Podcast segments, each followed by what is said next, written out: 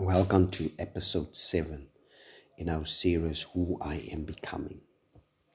Previously, we've dealt with um, some variety of concepts in helping us to navigate to understanding who we are in life. The what we can always change, but who we are, we carry with us into eternity.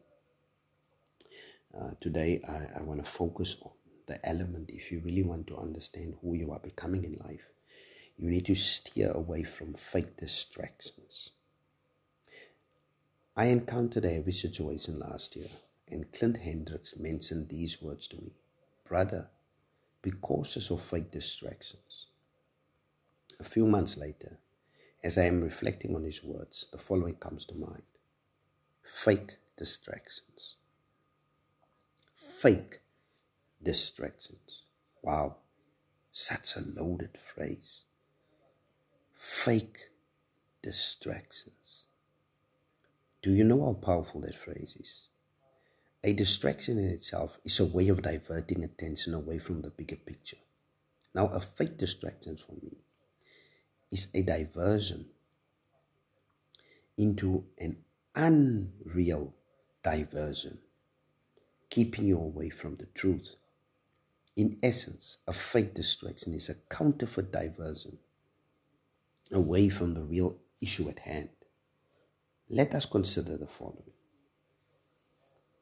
Therefore, when they were gathered together, Pilate said unto them, Whom will you that I release unto you, Barabbas or Jesus, which is called Christ? Matthew 27, verse 17.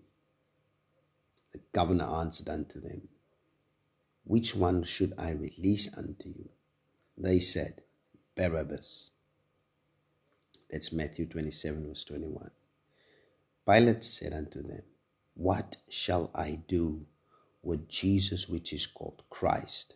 They said unto him, Let him be crucified, according to Matthew 27, verse 22. In short succession, three times the question was posed to the crowd, and they rejected the Lord Jesus Christ. Barabbas became the fake distraction. They chose Barabbas over Jesus. Barabbas became a diversion away from their own evil, corrupt hearts. Little did they know that their choice in a fake distraction has, be- has become a personification of their hearts. Barabbas, an outlaw, was the physical expression of their hearts towards Jesus Christ. Similarly, today, we often project and blame others to create fake distractions from our own sins, from our own insecurities, from our own hurt, from our own failures. We seldom own up to our own wrongdoing. It's her fault. No, he made me do it. Oh, it's the economy. No, apartheid. Now it's the politicians. My past, the education system. And we project blame on others for what we should be accountable for. We blame social media, but you have a choice accessing these platforms. Did you not know you become the platform you engage on? You have been entrusted with great potential. Why waste it on blaming and projecting? A fake distraction causes slow rot in every area of your life.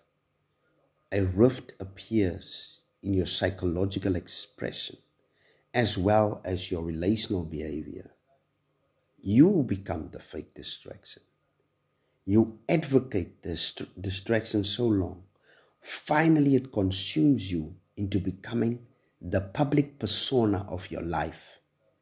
This happens so quickly, while your authentic self dies a slow and painful death. But there is hope. If we confess our sins, He is faithful and just to forgive us our sins and to cleanse us from all unrighteousness. If we say that we have not sinned, we make him a liar, and the word is not in us.